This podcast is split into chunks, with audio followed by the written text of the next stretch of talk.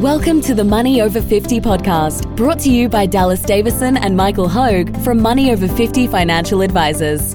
This information is general in nature and does not take into account your objectives, financial situation, or needs. Therefore, you should consider whether the information is appropriate for you and your personal circumstances. If you require personal advice, please contact Money Over 50 Financial Advisors. Here are your hosts, Dallas Davison and Michael Hogue. Welcome to Money Over 50 with Dallas and Michael. Dallas, uh, today we're here to talk about why the future is brighter than you may think. Thanks, Michael. Your topic? Thank you. This is one of those podcasts where I've, I've, I've got a word picture in my mind, and I'll, I'll try and I'll try and spit it out. And I may stumble at various times, but you'll be no doubt there to, to prod me along if I'm not actually verbalizing what's going on in my head. So there's a thing that I've noticed, which I'm not the only one who's noticed this. Throughout history, the current or the present is is for the average person in the world is far better than the past was through through any metric that you care to use. You know, mm. health outcomes, you know, economic outcomes, happiness indicators, um, even basic things like infant mortality. Um, mm. You know, all these sorts of sorts of things. So the the present is is better on average than the past. And now this is, of course, the exception proves the rule here. There are individuals where you could look at and go, well, 30 years ago this was the case, and then this was the case. And so I think if you look at Australia as an example, the average person in Australia, the present is, is, sort of better than in, in many ways than what it was 30, 40 years ago. And so on a small scale, we can see that where even I have to bite my tongue when I hear people complaining about, you know, it's hard for it's hard for first home buyers and all the rest of it. And you go, that's because first home buyers have have a brand new dual cab ute and a brand new family SUV, and they've you know, mm. and and they want to go and buy a four bedroom house house with with a theatre room. It, it's it's only harder because our our desires and, and the things that we want are so much so much um, more than than our parents and our grandparents' mm. generation, and so I, I think the thing is, we see that across you know the subset of the population that we see, which is you know upper middle class people in Australia. But if you look at that globally, the, the point I, I, sort of want to make here is again a very concrete example of why the future or the, the economic future of the world is brighter than we think. It's it's very fashionable or it's very uh, appealing, I think, to go. Yes, you know the world has progressed and um, you know, companies have grown by 10% a year for the last, you know, 200 years across the developed world. But but that's all going to change, and we've, you know, things things are going to get tough from here on out with no basis in reality. So, the word picture that I wanted to paint here to think about why the future of the of the world from an economic or financial perspective is is brighter than we think, or is going to be better than what we what we probably naturally assume. Is, is if you think about this as an obstacle course, and so, you know, that you hear, you know, these Spartan races that mm. people go and do, which is, again, a great example where my grandparents would be blown away to hear that people pay $250 to go and run for 12K and have people yell at them and, and, and make them jump through mud and do all sorts of things. But you think of it as the, the start of the obstacle course, and then you're running along, and the first little hurt is just a low hurdle that you, that you jump over. Mm. Now, on that low hurdle is written poverty. So, mm. starting line is there, and there's eight billion people in the world, and we all start running, and the first hurdle has got poverty written on it, and every year there are there are millions of people you're talking. You're talking conceptually here. Conceptually, the Spartan race does not actually have I, poverty. I, didn't think yeah. that I should have to clarify. Sorry. There's no Spartan Sorry. race. There is no eight. This is the metaphorical people. Spartan a metaphorical race. Spartan race, but yes. it is. A, proceed. I want, you to think about this in a concrete way. Yes. No, no, I like it. I yeah, like it. I just yeah, want to yeah, clarify that. No, there's there's no actual Spartan race with mm. everyone in the world, but. 8 billion people start the race, and they started the race in, in mm. basically industrialization hundreds of years ago. Now, in our developed world, we all hurdled that first hurdle quite a long time ago, a mm. hundred, you know, decades, if not hundreds of years ago. Yep. We jumped that first small hurdle and climbed out of poverty. And, and basically, we, you climb that first hurdle, and you've you've immediately got enough to eat.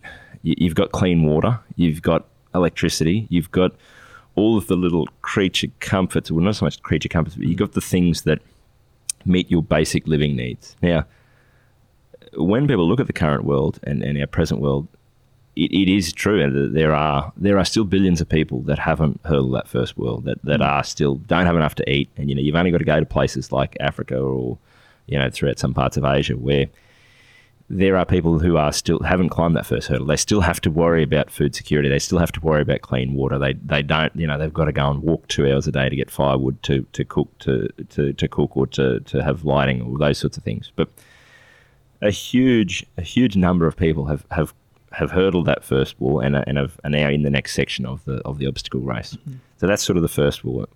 Wall. And now when you climb that first wall, we that first hurdle you've got enough to, to live and to not worry so much about you, your kids dying young and you've all got that sort of thing. But you don't have a huge amount of disposable income as a rule. So even in those places where people have climbed out of out of poverty and, and are comfortable and are approaching, um, you know, the next stage, they don't. They're not looking around to buy an iPhone, or they're not looking to, you know, go and buy a car, or to build a bigger house or to spend money on other things. They're, they're, they're basically just, they've, they've got their basic needs taken care of. That's the first hurdle, and it's a pretty short hurdle, and billions of people, millions of people every year, and billions of people have already climbed that first hurdle. The second hurdle in this metaphorical obstacle race is, mm-hmm. is another bigger, higher wall with the ropes hanging off it, and written on that wall is called the middle class. So if you think of it as in the developed world, the vast majority of us have already have already scaled that second wall, and we're on the other side of that. We're comfortably in the middle class. Now, I'm going to leave out all the other hurdles of if you want to be ultra wealthy or you know a high net worth, but most people in Australia are already in. They've they've scaled that next wall, and and when you land on the other side of that wall, what happens is basically people hand you bags of cash, and mm. so you've you've already had enough to eat, you had enough to take care of your kids, you didn't have to worry about health as much you're now in that in that middle class section. You've you've scaled the wall. You're in the middle class, and and people hand you as you as you land on the other side, someone hands you a bag of cash, and that's effectively what happens in our modern world. Is that every week we go to work, we we pay for food, we pay for lighting, we we pay for our kids' education and, and health, and we go right. Well, what am I going to do with the money that's left over? And that's where we have iPhones and we have you know, we, we have the ability to buy a new car, we have the ability to renovate our kitchen, or we have the ability to go on an overseas trip, or we have the ability to, you know, do any one of these things. Now, because we're already there, I think it's it's a it's a safe it's the human condition to look around and think that everyone else is like that. Mm-hmm. But if you're able to look around the side of that wall and, and see how many people around the world have, have got over that poverty hurdle but are now running towards the, the middle class wall and, and are starting to scale up and over that. It's I don't I don't know the numbers, and, I'm, and I, if I was to try and pick a number, it'd just be making things up. But the concept remains that billions and billions of people around the world are, are safely out of poverty now and are getting out of poverty and are racing towards middle class and are scaling that wall and are landing on the other side mm-hmm. and are finally having some disposable income. Now, at the time when that is happening, if you own if you own a share of some of the greatest and best companies all around the world, what do you think is going to happen when people land on the other side of that wall and someone hands them a big bag of cash and for the first time in their life they don't just have to worry about have they got enough to eat and are their kids going to be healthy. They actually have enough money to then be able to go and spend some things. Those companies your your you know all, all of the, the, the greatest and, and biggest and best companies around the world, they are going to capture an astronomical amount of that of that new wealth, of that new net worth that those individuals have. And so it's I don't really know where I'm going with this, but it's just an interesting visual, an interesting concept to think. If you think the world is going to be so much scarier, or that you think that returns of financial assets will go will be you know will be less in the next 50 or 100 years you have to reconcile that with the fact that there are billions of people scaling that wall and coming down the other side and, and finally getting their own bag of cash to go and buy things and spend things and do things with. Yeah, look, look, um, certainly, certainly that finds its way through to the, the companies that you own. Mm. There's, there's, there's well, we've never seen, and, and over the next coming decades, mm. we'll, we'll, we'll see, like you said, literally billions of people move up into that middle class. Yeah. um, those people, as they as they have more money to be able to not just meet their basic needs, it is going to find its way into the home of the, the best companies around the world, into their profits. Yeah. What will those companies be? We know we know who they are now. We don't know who they're going to be in the future necessarily. So, um, obviously, to own a, a broad group of those companies Yep. is the way to go. Uh, because you, you you capture you capture those guarant there's there's guaranteed There's guaranteed there. money. Yeah, there's, there's- guaranteed there's money. This isn't going to change. This Yep. is, there's not there's not going to be something that, that changes here to to to um to derail that. Yep. Um, it's it's it's there for the capturing. Yep. It's just about actually investing. In, uh, you know, from an investment point of view, from a from a purely, it's it's wonderful what you said, Dallas, and um, you know, we're of course all happy for these these people Yeah. moving into middle class. Yes. From yeah, a that's right. pure selfish point of view, That's right, an yeah. economic point of view, Yeah. to own a big group of Yep. the best companies in Australia and the world, Yeah. um, you, you guarantee you guarantee yourself capturing the profits of that money that's going to be spent. Yep. Money is spent, and and that's Um, and that's I guess the point. This this is you know again if we, we live in a capitalist system where the only way those companies can can get some of that money is to provide to those newly middle class people what they want, and so I I think there's a couple of points you made there that are that are um, the the first one is that we don't know which companies that's going to be. So I just used the analogy before of people land on the other side. The first thing they want to do is buy an iPhone. Now that's mm. not actually the case because if you go to a lot of other markets around the world, they don't want an iPhone. They want a Samsung Galaxy. So I don't just want to own Apple shares, or I don't want to just own a portion of Apple. I want to own any of these companies that is going to be able to provide to these people what well, they well, I- want. I, actually think of a, for. of a device as a gateway. So, so owning the device itself yeah, is a physical thing, and we can all conceptualize that. yeah, But it's a gateway to buy other things. Yes. Are people, what, do, what do people do with their device? yeah. They look up things. They go, They look I up like to things. look at They consume things. They, yeah, they this apply for loans. doing this they, thing. I can, ta- you know, I can take advantage of that.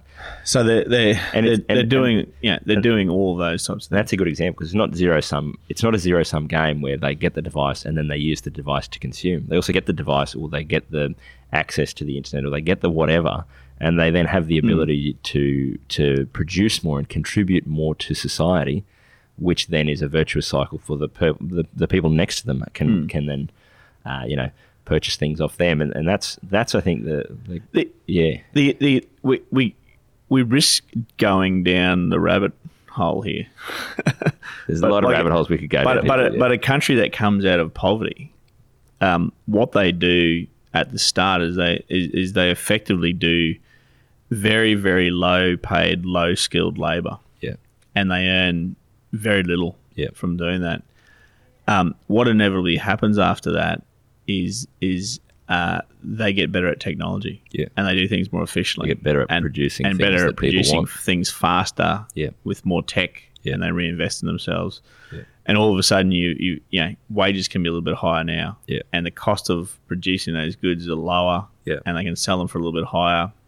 Um, what you get is, is you get a whole wave of people swept up into, like you said, working class first yeah on very little, and then they're getting swept up into the middle class. Yeah. And it's a, it's a vacuum because Yeah. um, obviously in Australia we uh, we, we we just don't have the labour. No, to d- no, that's right. Well, even if people wanted those jobs, which they don't, yeah we do not have the we do not uh, currently have the labour force. to support So that. there's a vacuum there, Yeah. and you know, you you, you we, we're purchase when we're certainly net purchasers of of um, imported goods Yeah. as opposed to net exporters. We export, of course, raw materials and raw materials and things like that. yeah But um, we just don't have the labour force to, to be able to do this. So we can we can we can net import things so much more cheaply than we can produce on, on themselves. As we do that, as we do that, we um, we certainly we certainly help those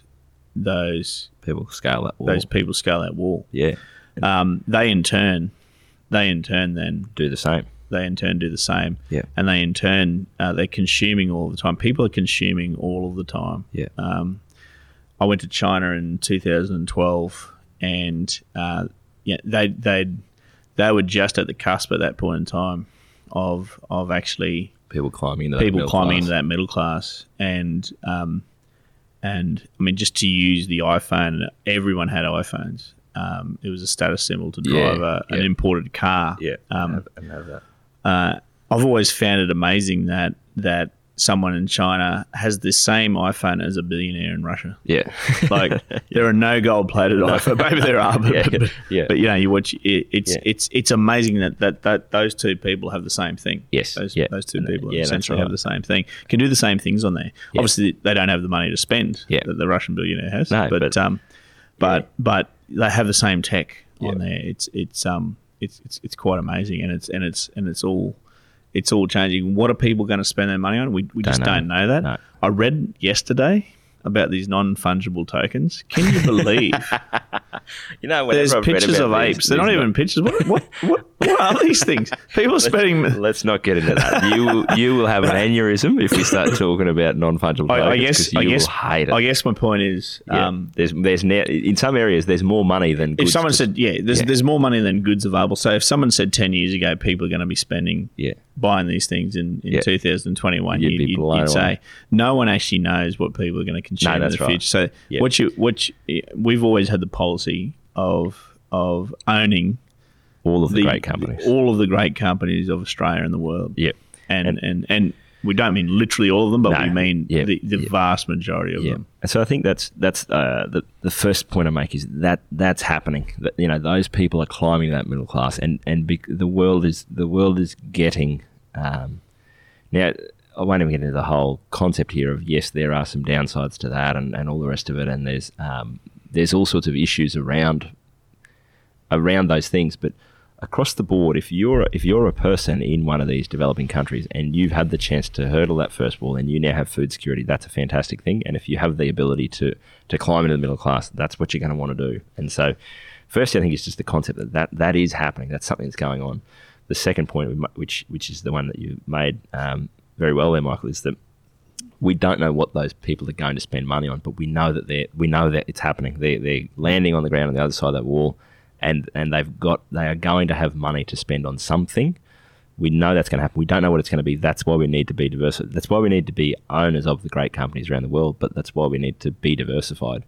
The third thing I'd, I'd say there, the way that I think of it, is that if you're sitting there watching all these people scaling this wall, and and everyone's fear then of owning um, the biggest and best companies around the world is what about you know volatility? So if I'm watching that wall and in the next ten years a billion people scale that wall, or in the next years, ten years, eight hundred thousand people scale that wall, I, I still want to own. I still want to own those companies. It, it mm. doesn't. It doesn't make any sense for me to sit here and go, well, well, let's see the rate at which. Let's see how many people per day are scaling that wall. Or let's see what, you know, the concept remains the same. There are billions of people climbing into the middle class. I want to, I want to, from a financial point of view, it makes sense for me to be able to uh, buy portions of those great companies and to be able to, for my retirement savings, capture some of that wealth by providing to these people some of the things that they want. It, I don't care. I don't care whether it's a billion people in the next 10 years or a billion people in the next eight years or if it's 500. I don't know. I'm making numbers completely up here. But when you think of it that way, trying to time the market, when trying to time when to get in and out of these great companies around the world, it makes no sense. You- You're not. It's not as though people are climbing in the middle class. Oh well, now they've stopped and they're going to stop for the next two years. So I'll get out and get back in in two years' time, or I'll get out and get back in in six hmm. months' time. They're still climbing in now. My my portion or my share of these great companies around the world, the price of that might go up and down by fifty percent year to hmm. year. It it doesn't matter. I just still need to own those. I need to own as many of the great companies around the world as I can, and I need to just hold on to them the whole time because over the coming decades, those people are scaling that wall. I don't know when, and I don't know how quickly, and I don't know what they're going to spend on the other side, but I know it's coming. Yeah. Look, um, anything you'd add, Dallas? I don't think so. I don't know. I, I hope that I've actually been able to get this this image in my in my mind out and into and and maybe people listening to this going that's all very conceptual, but we, touched on this before with comparing a company to a to a property, for example. I hmm. think people struggle with the tangibility of that You get if you think of it as you own a portion of this company, and the best companies around the world they exist to provide goods and services to, to people who, who who are going to be able to give the money for it. Yeah. That's it's a it's and it's always been that way. it's always been that way. and it will always be that way. Yeah. We don't know what those companies are going to provide in the future. Yeah. We don't know what those companies yeah. uh, will be called. Yeah. We don't know exactly what we don't know year to up. year whether their price will go up or Yeah. down, but we know that those people that are the scaling up, well, they're going, they're, that money is going to find a home. It somewhere. finds its way into the into the into the profits of those companies. Yeah. And if you own those companies, Yep. uh, you make uh, a return Yep. from that. Yeah, so I I feel like this probably is a bit more like one of those SBS movies where there's, there's no real end in sight other than the concept of whenever you think of, oh, yeah, don't think of it as buying shares. Don't think of the stock market. Don't think of it as, oh, yeah, I'm going to buy CBA shares or I'm going to buy these shares. I just, I, I need to, I need my, the best way for me to save for my retirement. And again, this isn't uh, personalized advice. Probably over the coming decades, over the next 30 years that I'm going to be retired for, the the best way for me to provide for my retirement is to own a portion of those great companies who are going to hmm. get out there and provide to that new middle class the things that they want. Thanks for listening. Thank you for listening to the Money Over 50 podcast with Money Over 50 financial advisors. We look forward to catching up again soon.